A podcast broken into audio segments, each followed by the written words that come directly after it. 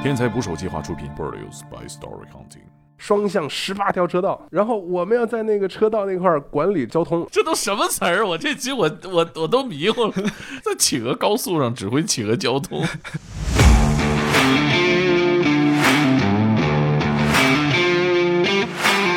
哎，你这些年总共去过多少次南极啊？说我去过南极的这个二十七次里边，最少接待过三千五百名。见过那个所谓的万年黑冰吗？嗨，还有万年雪呢，口味多了是了，有这个磷虾雪，有这个大脚怪雪，还有这个西瓜雪。所以二十多天，人类的粪便也是原封不动带回来的吗？挖一个大坑，放一个厕所在那儿。我在南极盖厕所，盖完还得拆，盖完还得拆。扣没系死，在船的颠簸当中，整个这个冲锋艇的甲板上全都是哎呀，这是这个地球最后一片净土上最脏的地方。纯白的大陆上，到底住了谁呢？是住了企鹅呀，还是住了南极仙翁啊？是有神仙吗？不是这南极吧？海南吧？那是。你说这高速路追尾这个是什么情况？他们那个小小脚丫在后边蹬，然后开始往下滑，然后一头扎到那另外一个企鹅的屁股。简单来说是什么呢？剧透，剧透，别捅刀子。我要是出版社，立刻把那个妖风改了。我是在南极大陆引起命案的推理小说。我能从这个企鹅的行为身上看到社会的缩影。校园霸凌，我们还能看到这个企鹅偷东西啊，能看到这个邻居的老王。南极本没有路，走的企鹅多了，哎，就成了企鹅高速了。对。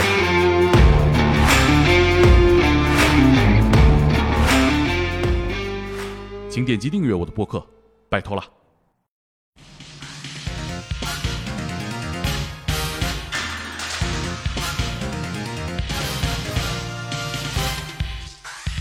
打捞最带劲的职业故事，这里是天才职业，我是猛哥。今天还有我的同事量子速读的爱好者克林。大家好，我是克林。今天的嘉宾呢，很远。不仅距离离我和克林非常远，甚至他从事这个工作离人类活动的区域就非常的远。他叫 James Bond，是个南极探险向导。是中国人还是英国人？是中国人。看来显然跟零零七有着某种联系哈。你对这个南极什么概念？我印象中的南极是一个确实没什么人，但凡有人就不是正常人。就你想，美国队长，我我印象中这两年在南极看到的那么一那么一号人物，再有就是呃，一直小时候看书里有那个希特勒的秘密基地，对，怀疑希特勒在那儿准备盖一个秘密基地反攻人类世界哈，对对，出土过美国队长，出土过威震天，记不记得这这段？出土过使徒亚当，对吧？都跟南极有关系，为什么呢？就是我们对南极这块地方实在是太未知了，还有。异形大战铁血战士，啊，是异形还是铁血战士在那出现过？铁血战士的那个好像也是远古的基地啊，在里养异形。我觉得这些大 IP 啊，在南极打一架，说不定谁强。对，这是南极影视城。对，南极影视城。我觉得就是因为小的时候学习都知道，南极是人类发现最晚的一块大陆，嗯，也是最冷的一块大陆，常年是零下八九十度。这什么概念呢？就是为什么北极熊在北极，它不在南极？因为它太冷了，北极熊扛不住。对，好像北极还没有最冷的北京冷。对，所以呢，我们对南极有这么多幻想。那因为这里呢过于神秘，所以呢，我们对在南极工作的人就挺好奇的。嗯，就他们是什么样的工作方式，以及我们也知道现在南极已经开放了旅游，很多人都能去。呃，除了科考队之外呢，老百姓可能也会去。那怎么去呢？到底能不能碰上一些大 IP？所以我们今天就跟 James Bond 好好聊聊。我们马上就连线他，给他打一个长途电话。对，希望距离的原因是吧，延迟不会太大。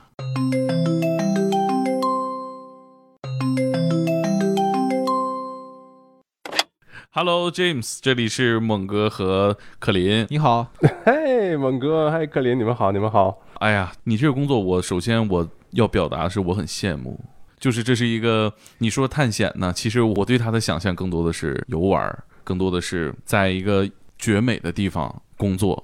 给我们讲讲你的职业故事吧，好不好？行，今天来到这也是非常有幸啊。我现在呢所处的地方是南美洲的阿根廷，距离南极最近。那由于这个新冠病毒到现在已经流行这么久了，然后我觉得任何一个国家都没有超过阿根廷的这个隔离时间，因为我们从去年的三月份一直隔离到十月份，大概七个月的时间。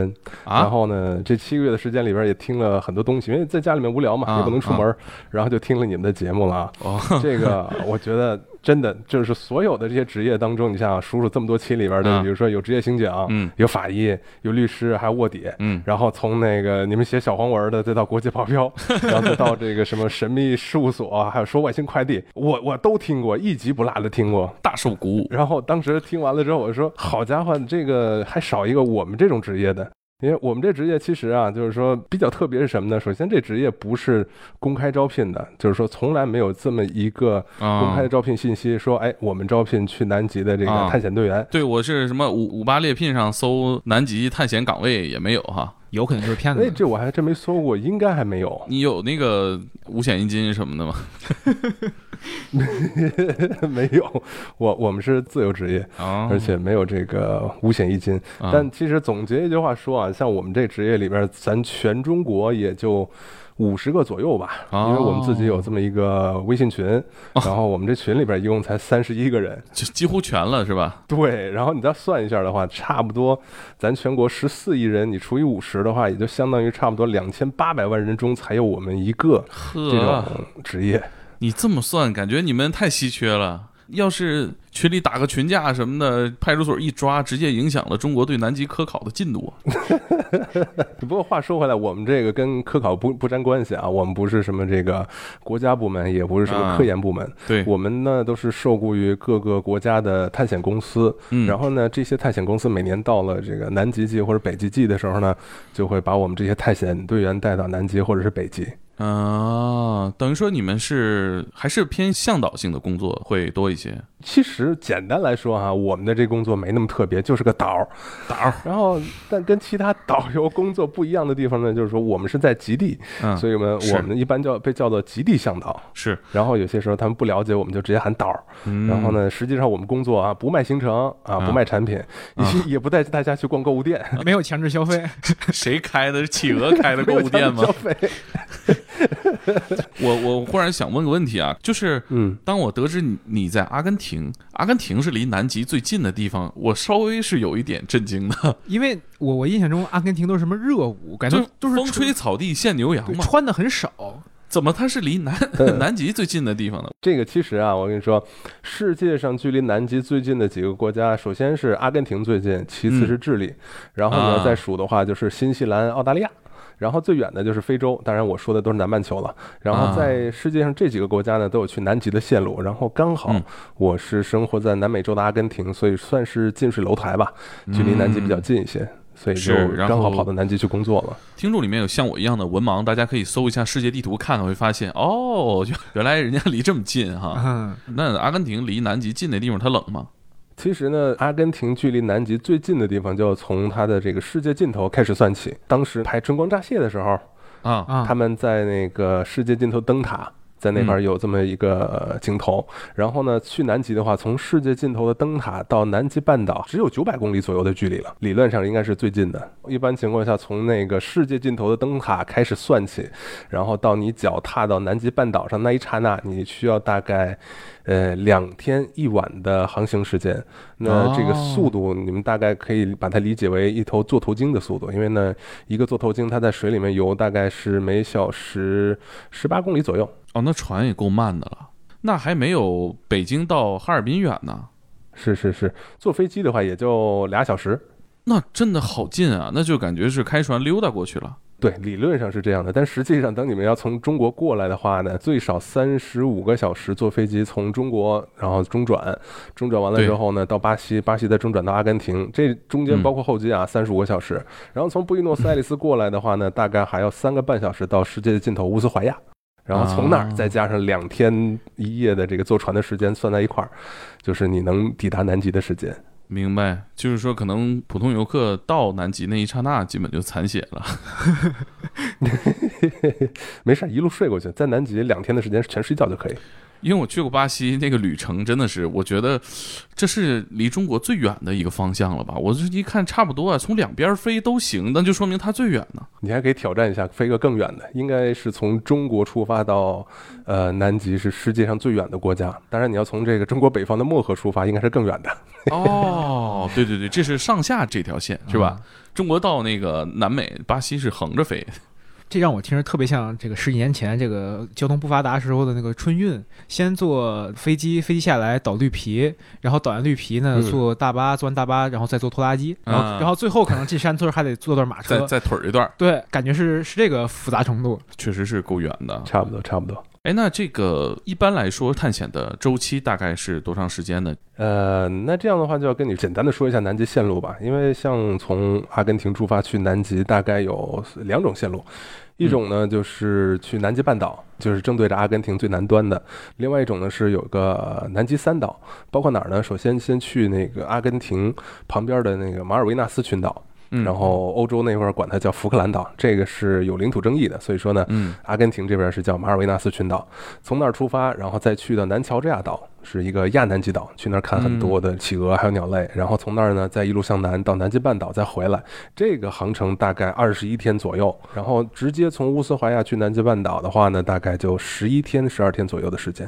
是这样的。哦，哎，这个真的跟海贼王的行进方式差不多哈。嗯，，对，有也有说南极四岛的，因为在那个南极半岛的北部还有一个乔治王岛，然后从那个乔治王岛算的话，也有可能算成四个岛。哎，你这些年总共去过多少次南极了？嗯，我在南极工作了四个季度，不是整年的，因为一个季度只有差差不多五个月左右，所以说呢，这四个季度算下来应该有二十七次到二十八次了吧，哦，啊，这就是频繁往返阿根廷和南极，差不多，。差不多。南极是不是只有两季啊？一年？可以这么理解吧，但是其实，在南极有些时候啊，你在那玩的时候，一天可以体验到四季。哦，啊它哎，它到底有多冷啊？那为什么会有四季这种体感呢？南极那边吧，其实我跟你说啊，我们去玩的话，一般最远到南极圈，就是南纬六十六度左右。然后呢，如果是在这种十天的行程里边，十一天的行程里边，最多就是到南极半岛的这个北部区域。我们去的时候啊，从每年的十月中旬开始，然后呢，一直到次年的三月底，作为一个季度的结结束。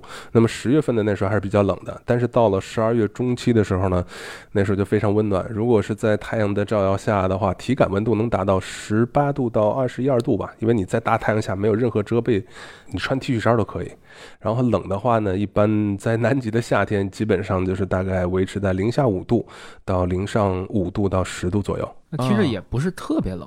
对，因为我见过有人在南极的这个冰河里面游泳，所以我觉得还挺突破我认知的，因为对这太陌生了。你像有人问我去南极都穿什么，上会不会冷到像咱北方城市漠河那样的那个零下五十多度啊？实际上没有，真的。我们去玩的时候只有夏天去，然后冬天的时候呢，那个南极大陆周边的海冰会把整个周围的海岸全都用冰封上，所以说你不坐破冰船是过不去的。而且冬天去那儿也没有企鹅，没有什么的，所以基本上没有人冬天去，除了就是在那块儿科考的。那个时候南极的温度就是在零下五六十度啊，当然最冷的温度是南极内陆的温度零下八十几度，但是南极半岛的话应该也是零下四五十度左右。哦，等于说它内陆的地方嗯人是也没法在那儿生活。对，内陆它是人迹罕至的，然后南极半岛因为它的这个所在的纬度是南纬六十六度左右嘛，然后所以说它的这个物种很多，而且去的游人很多，大部分都是去的南极半岛。哎，那是不是科考队会比咱们，比如说这个普通人去会更深入一些呀？对你像咱们中国的南极科考，他们在南极的那些站里面，最远的一个应该是在南极大陆的深处，一个叫 Dome A 的冰穹，然后他在那块儿建立了一个科考站，然后那个地方是最冷的，对，零下八十几度的温度就在那儿测定的。你看我们在影视里看到南极挖出来过美国队长啊、威震天啊、使徒啊等等等等等等。呃，在你们那儿当地会有这种传说或者说是这种文化吗？说对南极的神秘的猜测。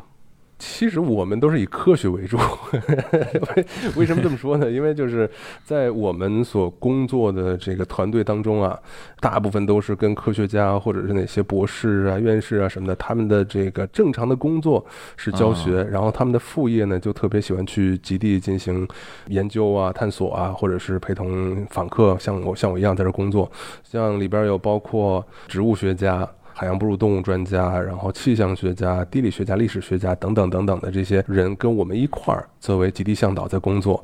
所以说，在他们身边，你基本上听不到关于南极的这种所谓的神秘话题，比如说什么 UFO 坠毁啊，或者什么不可解释的现象啊，基本上没有。哦，哎，那你在这些探险的队伍里面，大概是扮演什么样的角色？然后具体的工作是什么呢？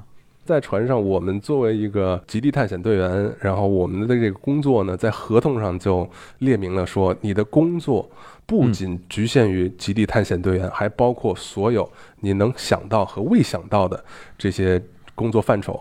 比如说，像我们在工作的时候，我要做拍卖师。啊，然后呢，在哪拍卖？在在在在南极上拍卖，在船上有拍卖会，你能想象得到吗？哦在船上有拍卖一些这个纪念品。那比如说像是我们去到南乔这的企鹅没有，但我们去到南乔这亚岛的时候，然后他那个研究鸟类那些基金会啊，啊。因为他们做科学研究需要我们大家去给予资金上的支持，然后啊。呢，在去了之后也是一个很好的宣传途径，所以说呢，嗯。他们就会贡献出一些展品，比如说绑在那个信天翁身上的 GPS，或者是当年在这个南乔这样灭鼠的一些工具啊，等等等等一些纪念品，甚至是沙克尔顿的威士忌酒杯等等等等，这些他们卖到的这个钱全都会用作呃维护极地科考站的这个调查研究工作，或者是他们的那个站上的维护等等。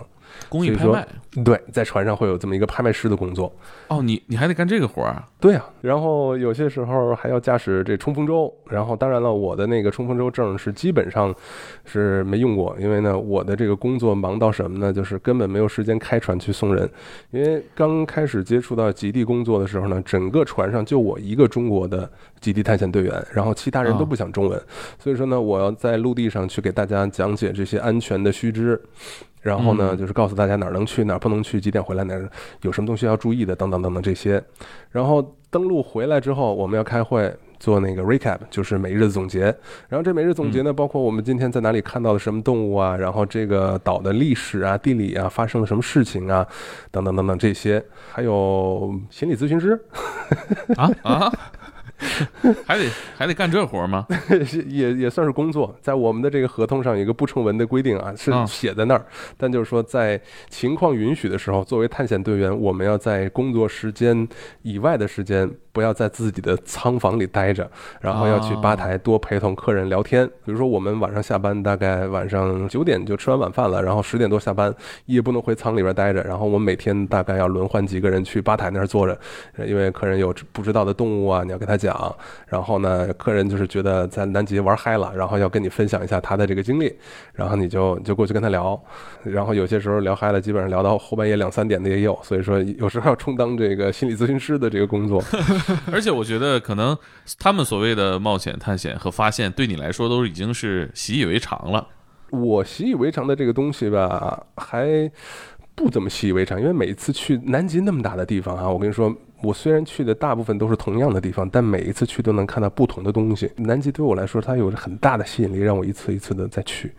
所以说我到现在还没去够呢，二十七次了，我我还真没去够。跟我们说说你的这些有趣的发现吧。那我最重要的本职工作是什么呢？是同声传译。刚才不是说了吗？咱从乌斯怀亚出发到南极半岛有两天一个晚上的航程。那这嗯两天的时间呢，除了要给大家进行必要的这种安全指导之外，然后呢，再就是给大家准备各种各样的讲座，比如说关于南极的历史啊、南极的一些物种啊，你见到物种之后应该怎么应对啊，等等的这些。然后呢，因为各个国家的人都有，但是中国人占大多数，然后你又不能嗯单独去搞一个讲座给他们，所以说呢，我们要拿着这种同声传译器，然后前面他们在讲，后边呢我拿这个传译器给他们进行同传，然后。这是我们最主要的工作，然后最辛苦的就是一天我们要翻译四场讲座，一场讲座一个小时，中间再插上各种的，比如说广播啊什么的。哎，船上还有一个工作要较早，每天早晨叫大家起床的也是我，啊，你这工作量可挺大呀。招人讨厌的工作。你睡得好好的，然后把我叫醒，但是没办法，因为要叫大家起来吃早餐啊，七点起来，然后嗯叫大家吃完早餐之后开始登录，这个是必须要有的。那你这个基本上是翻什么语言到中文呢？船上一般来说都是以英语作为公共语言，然后呢，然后基本上是延迟大概在一两秒吧。刚刚开始在做这个行业的时候，延迟，呃，有个五六秒、七八秒，然后人家就是觉得，哎，你说的话怎么就是说跟网络延迟听听人说话一样？这种人听听不惯。后来工作时间长了，经验多了，然后基本上人家说结束，我就结束了。你知道最讨厌是什么吗？嗯，我们的这个团队里边哈，你像除了我我说的那些特殊的这种科学家或者研究员跟我们一起去极极地做研究的，因为他们要给讲座嘛。嗯，然后除了他们之外，我们的这个探险队里还有一个探险队长。嗯，然后探险队长呢，就是负责每天安排我们谁给讲座，然后谁给翻译，然后呢，在陆地上就安排就是我们今天去哪儿登陆啊，登陆计划怎么怎么样。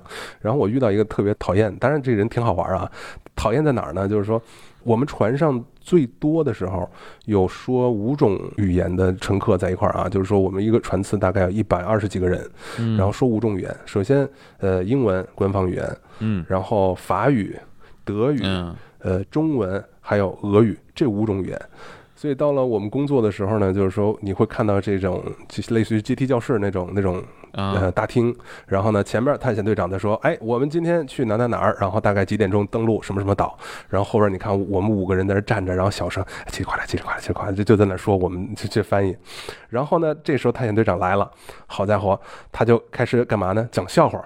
我去，他讲一个英文的笑话，我们下边要翻译成中文、法语、德语、俄语。他最后说完这笑话，他说后面开始翻译，看谁哪个国家的人先笑。我这个去，啊 考试呢，在这儿然后你就看着这，个笑声此起彼伏的就从这个大厅里开始。嗯然后我第一次中招的时候，然后我把那笑话翻译完了，然后那个探险队长已经讲别的东西去了，然后呢大家笑的有点晚了，然后他就停顿下来。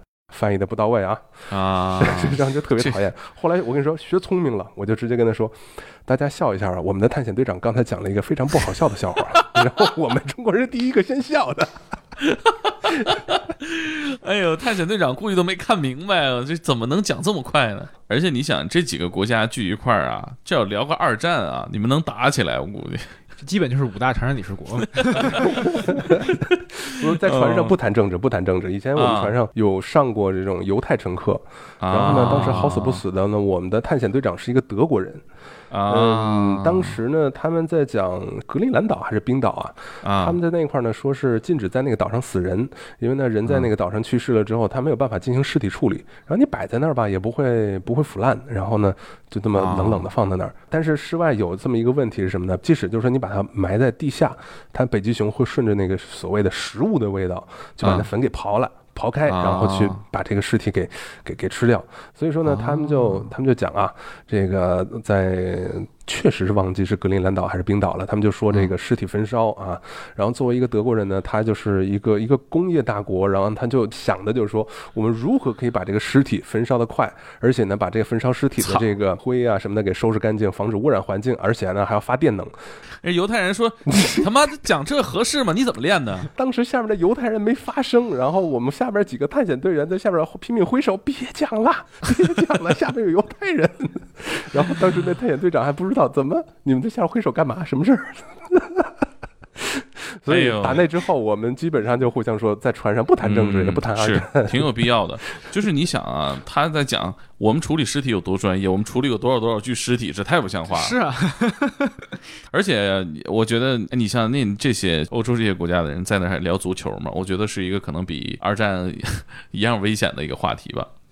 嗯，还好还好。我们在船上一般聊的都是说今天看的什么企鹅，那企鹅为什么怎么怎么着。所以说，啊嗯足球都很少聊的。我我在那个奥运会期间在巴西，然后呃，巴西人就是对阿根廷人和阿根廷足球这种敌意是 你肉眼可见的，就是别的国家都行，别跟我提阿根廷。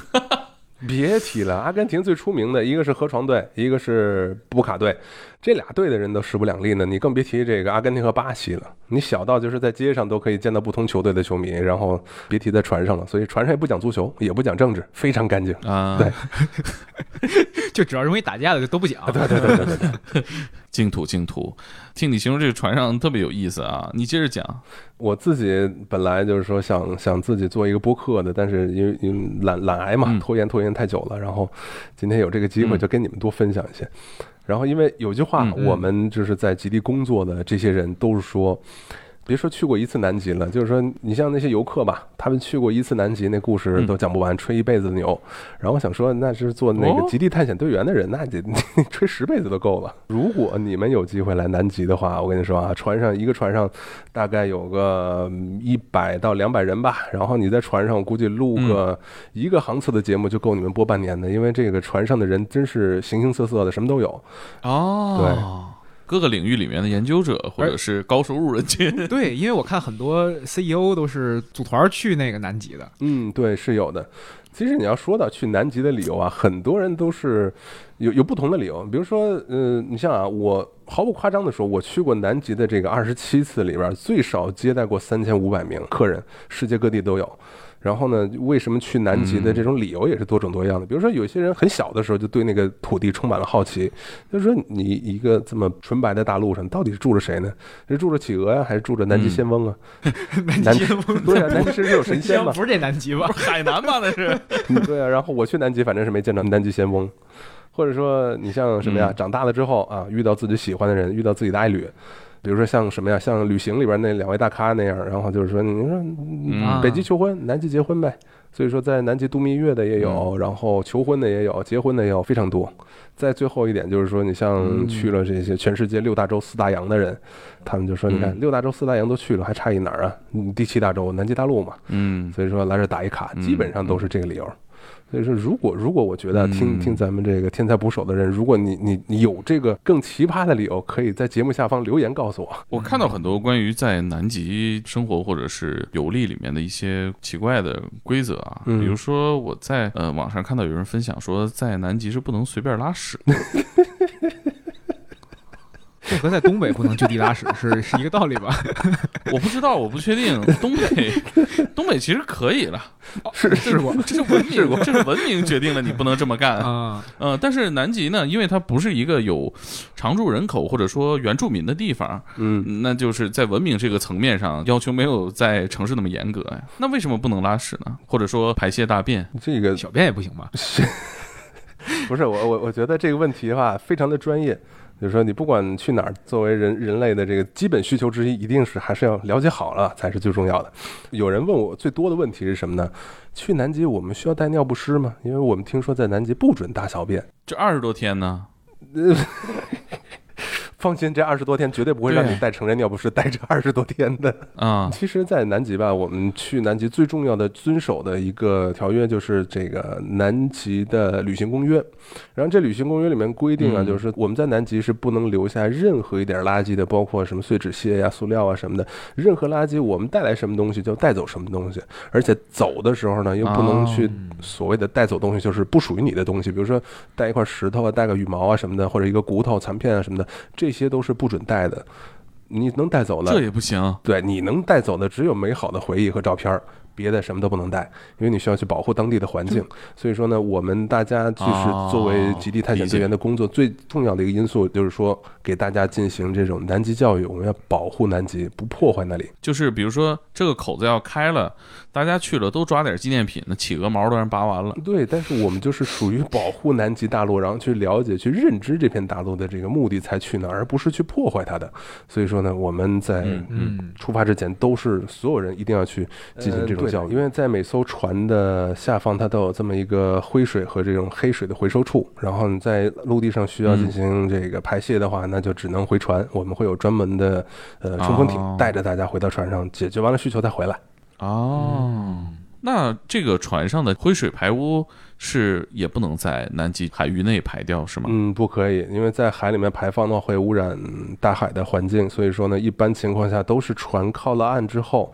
然后，比如说我们的船经常靠到乌斯怀亚的码头，然后在那个码头一靠岸呢，你会就会看到大概有两三辆车，一辆是油罐车，是给船进行加油的；另外一辆呢是水罐车，嗯给水给船补水的。那第三辆呢就是专门收垃圾的。第三辆和第四辆，因为灰水和黑水他们还不放在一块儿，不混在一块儿，因为灰水是经过简单过滤的，黑水是完全过滤之后剩下的。啊，对懂了，懂了，懂了，懂了。这确实是一个值得问的问题啊，不然的话，我我觉得真的让人觉得带尿不湿这事儿有一点儿奇怪啊。如果如果要带，就是带二十多天。这确实有点夸张了。嗯，还有看见在南极是吃雪的，没水喝。其实吧，话说回来，我当时是没带水壶。像嗯我们的这个职业呢，也不能多喝水，因为多喝水的话就要多去厕所。那么，尤其是在我工作的时候，我是船上唯一一个会讲中文的。那么就是说我回去上厕所了，陆地上发生什么事情我不在，没有办法立即行动，所以说呢，就就尽量只能减少上厕所的频率。那这个一天喝水，其实按按照真正的这个数量来说，真是喝不够。一天在岸上能喝个一升水，差不多了吧？但是在陆地上活动的时候呢，又是有包含大量的运动，比如说我们背着那些救援器材啊，还有一些这个装备啊，有走大概几公里的时候都有。然后你带着一壶水喝完了之后呢，你又一要担心去哪儿上厕所，二呢要担心水不够的问题。然后有一次就是真的没有带水，当时渴急了，就就把那个雪刨出一把来开开吃。但实际上这个不建议啊，就是吃着玩的。为什么呢？因为你在吃那个雪的时候，不管在哪儿哈，哪怕咱在这个东北也好，在南极也好，就是说你在吃雪的时候会更多的消耗自己体内的热量。当你在被困在寒冷的地方，然后你没有水的话，千万不要吃雪，因为吃雪消耗热量多，而且呢它会灼伤你的嘴，而且会让你身体就是产生这种排斥反应。所以说最好不要吃那个。哎，那那你带着水壶，这水不也冻上了吗？零下也不老少度了。没没没有，那个还好。其实我们的水壶都是带着保温壶去的，而且有一些船哦它会发一些水壶什么的，所以说带在身上基本上不会冻冻硬，没有像咱们这个中国北方城市那么冷。你见过那个所谓的万年黑冰吗？那儿那儿的冰看着都是黑的。去南极，其实我有听过很多人来了南极之后问我说：“那那个，呃，棒，你那个能帮我找块南极的黑冰尝尝吗？”我说：“你从哪儿知道的这个南极黑冰啊？因为南极黑冰其实就是说白了就是万年冰。什么叫万年冰呢？我之前捞过一块儿。”然后当时呢，我们去的是美国站，是美国在这个南极圈外的一个常年科考站。他当时所在的位置呢，我想想，应该是在一个叫安维尔岛的附近，然后在那个安安维尔岛的西南角那块有一个冰山马尔冰川，然后那马尔冰川在崩塌融化的话呢，它会产生大量的海上浮冰，然后那浮冰里边。最底层的，经过这种很高的压力挤压的，甚至把里边那个冰里边的气泡全挤压光了的之后的那种冰，在水里面它都不会反光。所以说呢，你在哦呃海面上去找黑冰的时候呢，你看着就是一个黑黑的，哎，就像那个屏幕上画了一个像素点儿，就那个黑点儿，你过去就看，哎，哦，那就是一块黑冰。然后那黑冰呢，就是说，因为里边是没有盐分，而且是由雪堆上万年的这个积雪堆积成的。然后呢，它的重量是非常重的，而且呢，就是说里边的这个雪雪水啊，就是冰水融化了之后是有一种甘甜的口感。但是啊，我当时我我回头有个照片可以发给你们，是什么呢？当时我捞了一块这个类似于钻石倒着的这个钻石形状的冰，然后非常的剔透，而且那里边那个水泡啊，你看起来就是你甚至都可以看清楚当时这块冰在冰川里边是什么样子。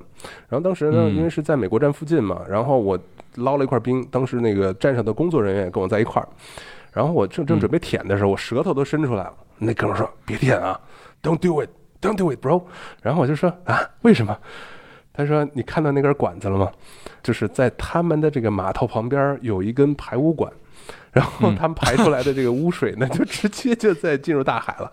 当然，啊，排污水并不是像我们想象的那种臭水啊什么的，他们都是比如说用的这种洗衣粉啊，或者说是什么洗洁精啊，都是可降解的，对生态没有影响的那种。然后经过过滤、经过消毒，然后再排放到水里的。但是你想想，这是可能是某个人的洗脚水啊，或者说是什么的。所以说，对呀、所以说当时他给我制止了，所以我就没舔。我回头我很感谢那哥们儿，因为就是说，如果真舔了，有什么好歹的话，我回头拉肚子，工作都没有办法干的。说来说去还是上厕所困难。然后可能是大家看了抖音啊，或者看了知乎什么的，然后很多人当时我有一个航次是去南极半岛的，然后我们当时也是到了呃内马尔海峡那个附近，就是有很多的浮冰嘛，然后很多人就是在船边捞了浮冰，自己拿着一个布袋背回来，就是拿着那个船的船舱里边不是有一个洗衣袋，嗯然后那个布的洗衣袋里面它装着冰块，然后要拿到自己的舱房里边。然后当时我们船上的这个安全官，因为他都是在这个船上有一个码头，他在那个码头上进行每次大家上来都要刷卡上船嘛。然后他看着每个人都拎着冰回来，他说：“你们在干嘛？为什么要拎冰回来？”他们说要泡威士忌喝。因为呢，就是说、一些旅行社做的宣传，说是这个东西泡威士忌很好啊，怎么着？确实是口感不错，这个水特别纯净，因为几万年前还没有污染的时候，这个水是嗯特别纯净的，可以理解。但当每个人，就是尤其是我们中国人，每个人自己的这个小袋子里面都拎几块冰，然后滴答滴答的这个水要拎拎过走廊，拎到自己的仓房里要化了，再泡茶什么的，这就不好了。然后呢，当时他们就直接说，第一，这东西会污染这个仓房，呃，不建议我们大家去拿。第二呢，就是说这个冰你不知道自己从哪儿拿来的，如果你在这个冰化了之后，或者是像我刚才说的，在美国站那样，如果受到了污染，你们喝了。然后呢，发生身体问题，然后这个没有办法解决，所以说不建议大家去带冰回来，所以大家拿回来的冰全都是又扔了。是有一种说法说南极底下也藏有很多原始细菌，我不知道是真是假啊，但是听起来好像去吃这个万年冰好像不是一个很稳妥的一个事情。嗨，还有万年雪呢，你想知道吗？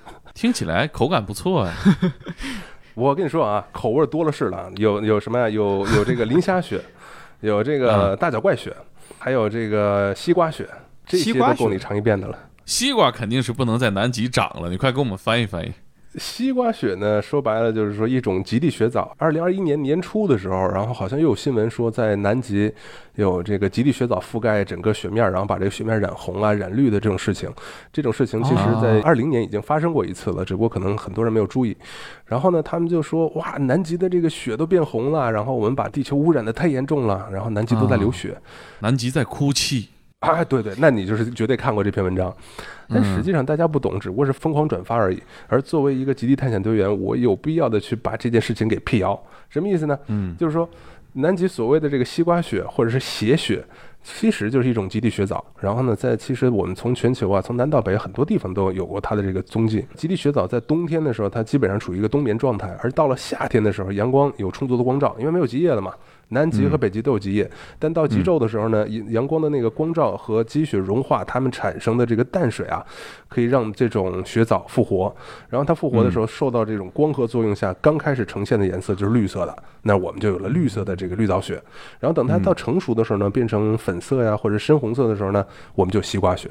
因为大家说那个闻起来的那个味道特别像西瓜那种鲜甜的味道，所以说外加上颜色是粉红色嘛，所以有人就管它叫西瓜雪。那这能吃吗？呃但实际上是不是西瓜味儿没尝过啊？我也不吃那个东西，真的没地儿大便。所以猛哥刚开始问的那个问题非常非常重要。其实这个问题决定了行程。对，真的要是在南极拉肚子的话，我还是建议您去找一个温暖的洗手间解决问题。我还真的在南极的大陆上去大过便，换个好听的啊，个不不合法吧？合法合法，因为我们去南极露营，有些船会提供在哦南极大陆上露营一个晚上的行程。然后我呢，好死不死的，我的工作的嗯另外一部分是南极露营主管，由我来选定这个露营的地方，然后给大家进行露营的教学，然后准备装备，然后呢再带着大家去到岛上，然后还要插旗儿，还要自己给自己挖坑。然后那些欧洲人就管这个叫做挖坟。真是不忌讳就是哈。digging up your own grave，然后我除了给自己挖坟之外呢，还要挖一个大坑。这这大坑是干嘛？呢？放一个厕所在那儿。我们的这个厕所呢是一个塑料桶，然后上面带着马桶圈儿，然后马桶圈上面还带一个盖子。但是你又不能直接把它直接往雪地里一嗯怼，然后就放在那儿说来你用吧。光着屁股在那块儿，人家那睡觉的人一抬头看你一大屁股在那儿就不行。所以说呢，我们要把这个简易马桶挖一个坑，挖一坑的这个深度呢还不够，哦挖出来的雪还要去搭一个雪墙。您别想啊，这工作可能是挺简单，但实际上非常复杂。怎么复杂呢？你在挖这个坑的时候，你不能用你自己背部的力量，不然的话，嗯你第二天或者第三天，你这背会特别疼，疼到你直不起腰来。一定要学会用自己膝盖的力量去挖这个雪坑。挖完了之后，你还不能把它这个雪墙冻得太结实，因为最糟糕是什么呢？第二天早上这个雪化了一部分，然后又冻起来之后，它那雪墙比水泥还要硬，哦你要去拆的话非常难拆。然后这也就是探险队长指定的，就是说谁今天是露营主管，我在南极盖厕所，盖完还得拆。盖完还得拆。对，我不知道我有没有太挖厕所的照片，有的话回头发给你们。因为当时呃挖厕所这活儿超级辛苦，而且呢最讨厌是什么呢？有些他们看我过来挖厕所呢，然后也过来去去自拍啊，在我旁边自拍说他们也要挖厕所，结果呢挖两锹说挖不动了，走了，把锹一扔走了，就留我一个人在那挖。然后他发一朋友圈，大家看南极掏粪工，我跟你说啊，这个厕所呢。建完了之后，我觉得可以说是世界上风景最好的厕所，嗯因为呢，你不会有异味儿，然后呢哇听到的是企鹅海豹的声音，面朝大海。看着冰川，然后你要在那坐上十来分钟的话呢，你还甚至可以听到冰冰墙崩塌的声音。好想去感受一下。而且没有墙，我告诉你，直接是两百度，我不能说三百六十度吧，但你要头能转三百六十度的话也没问题，完全露天，完全在蓝天白云下边，然后 这叫哎拉野史，这是我觉得世界上最好的拉野史的地方，哎，那不会被人看见吗？因为我搭了一个雪墙啊，所以说那雪墙刚好可以盖到他后背的地方，那也怪尴然后能尬的吧看到远处一个头，哎，就知道那有人就不过去了。就是你一回头，他正看着你呢。不会不会，他们面朝着大海，然后后边是露营地，还离着远的呢。嗯但我跟你说，这不是最糟糕的哈，最糟糕的是第二天早晨。你想，我们露营一次嗯晚上大概有四五十个人去露营，然后四五十个人，四五十条睡袋，四五十条毯子，四五十条的这个装备什么的。然后四五十个人，那个晚上在那儿方便了之后，然后第二天总得有人把那个东西抬回来吧。作为露营主管，那这个活儿呢又是我干。晚了 这就是为什么我们在出发之前一定强调大家啊！尤其是我会拿着麦克风跟大家说，拜托大家一件事儿，我求你们了，千万千万大家上完厕所之后再去露营。啊，然后，如果真的要是你你受不了的话，那么小号呢，您可以去海边解决，啊因为您的这个小号不至于污染环境。但大号的话，请一定留到桶里。啊所以说呢，还好大家小号全在外面，然后呢大号在里面。但是第二天呢，我跟你说啊，糟糕在哪儿呢？因为那个桶它有个桶沿儿，并不是说桶是直上直下，它那沿儿是小的，里边装着那个袋子，里面带着干燥剂啊，然后吸水的那些那些东西啊。你你直接拔是拔不出来的，你要把那个桶里边那袋子里的空气一点点挤出来之后，What 你才能把它那个 what 对，你要把它那个空气挤出来之后，才能把那个袋子抽出来。所以说这个工作要要我亲自去干。然后干的时候是什么样呢？你就像开迫击炮一样，你这个头不能冲着那个桶的正上方，你要侧着头，然后弯着身子，尽量的就是说不看到里面，不要把头冲冲冲的那个正上方，然后把那袋子空气一点点挤出来，打一个死扣。哎然后呢，再把这袋子抽出来。袋子抽出来之后不行，你还要把这袋子从这个陆地上拿到冲锋艇上，冲锋艇还要拿到呃船上，船上之后呢，从码头再拿到这个回收箱里边儿，再再丢掉。天！所以说呢，这口子一定要记得特别严。如果这个粪袋儿 你记得不严，然后在船上有这个浪颠簸，我跟你说这事儿有过。我们一个同事，他那时候刚好是录音主管，然后那天早上可能没睡好吧，直接就是这个这个扣儿没系死，然后。在船的颠簸当中，整个这个冲锋艇的甲板上全都哎是。呀！我的天哪！你们那怎么跟大家解释啊？说 不是怎么解释？我觉得现在特别对不起正在听节目吃饭的小伙伴们嗯。没事，我们 这个事儿确实是很突破我认知哈。南极简史观怎么来的怎么走？这是这是这个地球最后一片净土上最脏的地方。对，我们要维护这片净土。其实，哎，我我跟你说啊，如果跟你们哥俩我要再吹个牛的话，因为这牛我跟我一朋友吹过，我我回从那个南极回到陆地上了。他问，哎，你在南极工作怎么样啊？他做什么工作啊？我说我的工作就是南极铲屎官啊。啊？他说铲屎官什么意思啊？啊，我说我们在南极露营，然后每人搭一帐篷，然后每个帐篷里边有一个屎袋儿，然后那个屎袋儿里呢 就装着大家的排泄物。然后呢，第二天早晨呢，我们的工作就是每个帐篷收集屎袋儿。你想，一个帐篷，呃，住一个人，那四十多个人，那最起码三十多个帐篷吧。然后大家就开始给你小费了。然后你看，你收集一个屎袋儿，然后大家大家觉得不好意思，就给你塞一块美金、两块美金的。然后呢，早晨一到早晨，我们就所有人都去抢着收这个屎袋儿。这工作特别好，因为你抢的屎袋儿越多，收到小费越多。然后那哥们儿听着，哇，好兴奋，我也想去收屎袋儿。瞧你说的，谁不想去？太，这是，哎，我跟你说，你你看你你不是那哥们儿听完了之后，特别想去南极干这工作。你那不是味儿大嘛，对吧？你收的时候，你给他呀带两袋猫砂，把猫砂垫底下 就做成球了，还有去味儿的猫砂，这个这这没有，那那那是比较化学成分比较多也我们在里边用的是天然的锯末，哦然后那锯末吸收的能力和膨胀能力也都是堪比猫砂的。我估计大家不用不用锯末，是因为猫砂就是锯末能粘到猫身上，但猫砂粘不了。哦但我们在那儿是用锯末那叫。人砂。越听越犯忌讳了。哎，我没想到，我觉得这期节目聊屎的部分聊这么多，我这真是没想到，一开始感觉这些东西特别 挺正经的对跟科考跟探险挨得特别近，后来发现最完全危险的是完全走反了。这是不同凡响的事情啊，非常的不俗，我觉得。不俗不俗，你很重要啊！我相信你每一次在做这么污秽的工作的时候，是吧？想到自己的学历，想到自己的教育背景，想到自己这个美好的生活，在做这么污秽的工作，你心里一定是有一个环保的理念在支撑着你。哎，当时我我就说啊，你说那个来南极啊，都做这个探险队员，没想做做，没想到去跑到南极还要做铲屎官的工作。你说我当时好好上个学啊什么的，考个博啊，考个研啊什么的，不比现在好多了吗？跑到南极去铲屎。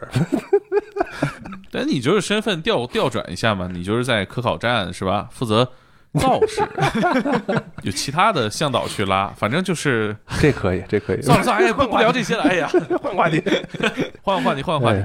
呃，我觉得这期时间有限，可能不能聊太多完整的故事啊，我就再问几个有意思的吧。我们这期就就聊一些开心的、有意思的话题。你刚刚提到说要做一些动物的科普，我是特别喜欢动物。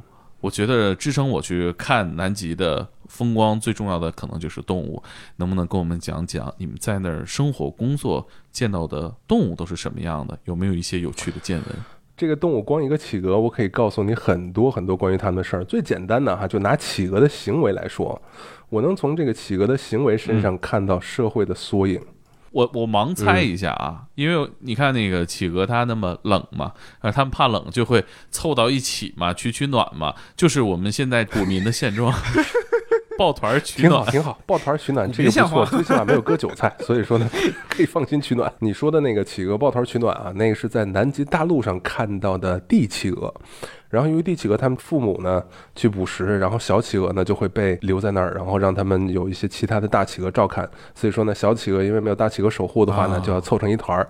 然后他们凑成一团儿呢，如果是觉得冷了的话呢，就往里边挤，从里边被挤出来的时候再往里挤，一挤就热了。但我们在南极半岛啊看到的企鹅应该是种类比较多的，但是没有世界上最大的企鹅。世界上最大的企鹅是帝企鹅，就像你们看 BBC 啊看什么的，能看到冰冻星球啊什么的。看到抱团取暖的企鹅，那是帝企鹅。最小的企鹅呢是小蓝企鹅，在澳大利亚新西兰那边。然后我们在南极半岛呢，能看到有金图企鹅啊，并不是所有的企鹅都一样，也不是说大小都一样的。虽然都是企鹅，但是南极有金图企鹅，有猫蛋企鹅，有阿德利企鹅，有马可罗尼企鹅等等。然后你要去三岛的话，看的企鹅更多，对，而且长相都不一样。可能大家觉得企鹅都那样吧，但是实际上你们在什么极地博物馆呐、海洋博物馆呐看到的企鹅，应该最多的是属于那种金图企鹅。因为目前来说呢，金图企鹅由于它们的对于环境的适应能力更强，所以说呢，它们繁衍的数量应该是整个南极里面企鹅数量最多的一种。是不是腾讯呢？阿德利企鹅。阿德利企鹅，阿德利企鹅就是白白的眼圈儿，然后呢，那个吻是非常短的，特别像那个腾讯的企鹅啊。所以说，因为腾讯企鹅只有两个眼睛嘛，所以说也是白眼圈，所以是特别像阿德利企鹅。这企鹅怎么样？好玩吗？好玩啊！那个，比如说我，我能从企鹅上看到这个校园霸凌啊，能看到这个邻里之间的这这这种关系维护啊，能看到这个邻居的老王啊，能看到相敬如宾的这个情侣啊，然后能看到这个高速路上的这种各种情况，而且能看到英雄救美或者说是这个救小孩子的这种场景多了去了。但一般人去那看就只能看个简单的，哎，那是企鹅，那是企鹅在捡石子呢。哎，我我们还能看到这个企鹅偷东西。所以说啊，在在南极的二十七次，就是说光一个企鹅的这种行为，我都可以给你单独来一集。哦，这我没想到他们的行为这么复杂，并且你也有这个功夫观测，甚至让我听着以为你一度出现幻觉。没有没有，但是这个企鹅身上啊，就是说能从动物的身上学到的东西，多过于我们在人类社会上看到的东西，而且呢，有些时候能从动物的身上看到我们人类社会的影子。你说这高速路追尾这个是什么情况？我这个是最难以想象的。简单来说，其实企鹅就是有这种高速路嘛。因为企鹅，你们知道吗？企鹅筑巢的地方是要爬山的，然后是在山上，有时候能爬一百米、一百五十米左右，在山顶上筑巢。对。然后呢，他们要上山下山的话，他们不像我们人一样，就是说。你们有个固定的路线，我们踩哪儿都行。但是企鹅呢，为了方便，因为你踩一脚雪的话，你就会陷下去，然后再把脚拔出来啊，那就挺费劲儿的。那企鹅也知道这事儿费劲呢，对，所以说他们都走在同一条路上，那同一条路上就成了一个企鹅高速，因为他那小脚蹼一踩一踩，就把雪给踩实了，然后踩到那上面走呢，就南极本没有路，走的企鹅多了，哎。就成了企鹅高速了，对，有道理啊。他他们这个高速追尾是因为他们是在滑行，对，下山的时候有时候他们那个小小脚丫在后边蹬，然后开始往下滑，然后一头扎到那另外一个企鹅的屁股，然后那个企鹅回过头，然后啪一嘴巴给它扇上，有这情啊况。那这个后车全责呀。然后呢，我的这个职业工作有一部分是需要作为这个交通疏导，什么呢？呃，极地的企鹅高速啊交通疏导员。你们能参与 我们要疏导交通，但不是我们去管制企鹅的交通，因为在南极啊，动物是有优先的通行权的。所以说呢，我们遇到企鹅高速，然后那企鹅高速，我跟你说宽的时候，我在这个南极半岛啊，有个地方叫做半月湾的地方，叫 Half Moon Bay。然后在半月湾的地方有一条非常宽的企鹅高速，大概有嗯跨度四五米左右的宽，那对他们来说是八车道啊，双向八车道，双向八车道。八车道都可以了，就像那个阿根廷七月九号大道嗯双向十八条车道，然后我们要在那个车道那块儿管理这个交通啊，当然是管理人交通，比如说两头这个企鹅高速，我们的这个路径跟企鹅高速路径相差，交叉起来了，然后我们一头站一个探险队员，然后管理交通，这都什么词儿？我这集我我我都迷糊了，这什么词儿？这太怪了，这都在企鹅高速上指挥企鹅交通，因为我们人一靠近的话呢太。荒诞了。它这个企鹅就会来一个急刹车，然后本来是趴着往下滑，结果呢嘣儿的一下站起来，然后不敢啊走了。然后呢，这个坡上的企鹅不敢往下下，然后坡下企鹅不敢往上上。然后交通阻断了之后呢，为什么不能阻断他们交通啊？堵车了。一，企鹅在下坡的时候，就是去海里的这个路上呢，他们肚子是饿的，因为在孵蛋呢，或者说是这个筑巢的时候呢，他们这个体力消耗很大。然后如果让他们在等待的时候消耗更多体力，就是对他们一种变相的这种伤害。然后呢，在登陆回来，就是从海里回来的企鹅，它们肚子里是带着食物的。那如果它带着食物来哺育这个小企鹅啊，它们在路上每多耽误一秒钟，食物就多消耗一点儿。然后再加上如果遇到人的这个惊吓嗯，它们紧张的话，这个心脏跳动速度快，血流速度快，它食物消耗的更快。所以呢，我们要保证这个交通在没有企鹅通行的时候，我们人才能过去。所以说呢，我们的工作还包括这个企鹅高速群巡警。哎，那你们有没有跟企鹅打什么交道啊？呃，有关联，我们有遇到过企鹅上我们冲锋艇的啊，是嗯自己跳上去的吗？搭便车。搭便车，是怎么高速拥堵了？呃，不是，因为在海里边，其实企鹅的天敌有很多，包括杀人鲸啊，包括豹海豹啊等等哦，它们都是以企鹅为食的。因为鹅和这个鱼比起来，当然是鹅的这个脂肪含量多啊，肉也比较鲜嫩一些啊，所以说呢，这个海豹和嗯这个杀人鲸都吃企鹅的。所以说呢，他们在海里游的时候，嗯如果遇到了杀人鲸在后边追，他们会不顾一切的找一块浮冰啊或者什么的跳上去来躲避。啊，所以说呢，我们在南极活动的时候，经常会遇到企鹅，就是说，哪怕是人类的冲锋舟，它也就是从水里面一下子窜上来，就跟鱼雷似的，嗖一下窜上来之后，落到船里边儿，然后就静静的看看你，然后再看看海里边儿，就那意思就是说，哎，我还 后边有人追我，然后 让我待一会儿吧。然后这个时候我们大家就。坐在那儿一动不动，就盯着企鹅。我们在这个冲锋舟上就是嗯大眼瞪小眼，企鹅看着我们，我们看着企鹅，再然后再咔嚓咔嚓拍几张。企鹅说：“你都充会员了吗？一个个的。他他跳上来的时候，你们有预期吗？看到他过来了吗？还是突然间呢，就是平地起惊雷那种？呃，应该是后者平地起惊雷，因为这种情况是很少见的。嗯我是当时我们那一个航次里边，另外一条船在挺远的地方遇到当时听到大家一一阵惊呼，然后以为怎么了，后来那个我我们的那开另外一条船的那个探险队员用对讲机说：“Everybody，各位，我们有企鹅登陆到我们的冲锋舟上了。”然后我们想凑过去看一点，然后他就不要过来啊，不要把企鹅吓跑啊。嗯，可爱。他在船上待了多久啊？嗯，也就十几分钟吧，然后就跳到水里了。当时有人拍了视频，但只不过都后来没要到。应该如果去网上搜的话，会有这种视频，而且这种事儿不会少见的。他说这个求五元路费回家是吧？那在像你们这个活动范围内，有没有遇到过这种违法的行为？因为我之前看有些动漫里边，经常有什么极地杀人事件这种。关键是你你们这要是假设说出现什么命案，这归谁管？呃，按理说呢，这种事情是是应该是海牙法庭来管，但实际上因为就是说你这艘船在哪个地方注册，哪个国家注册，然后就按照哪个国家的法律来管。然后目前来说呢，在极地航行的这些探险船只，基本上都是在巴哈马注册的。所以正常也没遇到过这种极端没有，案例当时南极大陆上有这种极端案例，比如说，呃，简单来说什么呢？剧透，剧透被捅刀子。啊，啊这这这这还简单来说，这这这事儿不简单啊！啊！你说的剧透理解的是我说的剧透吗？对我说的剧透跟你理解的剧透是一样的。这故事简单来说是什么呢？就是在这个俄罗斯的科考站，我跟你说啊，俄罗斯的啊。科考站跟咱们中国的科考站长城站是距离非常近的，走路差不多四十分钟就到了，四十分钟半个小时吧。啊，然后是怎么回事呢？他们这个科考站上有两个站员都是特别喜欢看书的，因为他们都是越冬队员嘛，所以说呢，在那儿过冬，一你没网络，啊二没有电视啊。看。录像带什么的看够了也就看够了，但书你可以慢慢看。那这两人打比方，猛哥，你看一本书，比如说这个叫《金瓶梅》嗯，然后克林 也在看《金瓶梅》，我先看完了，我我废寝忘食先看完了。这个没事儿，我觉得这种书我跟克林可以一起看，不存在那种剧透的问题。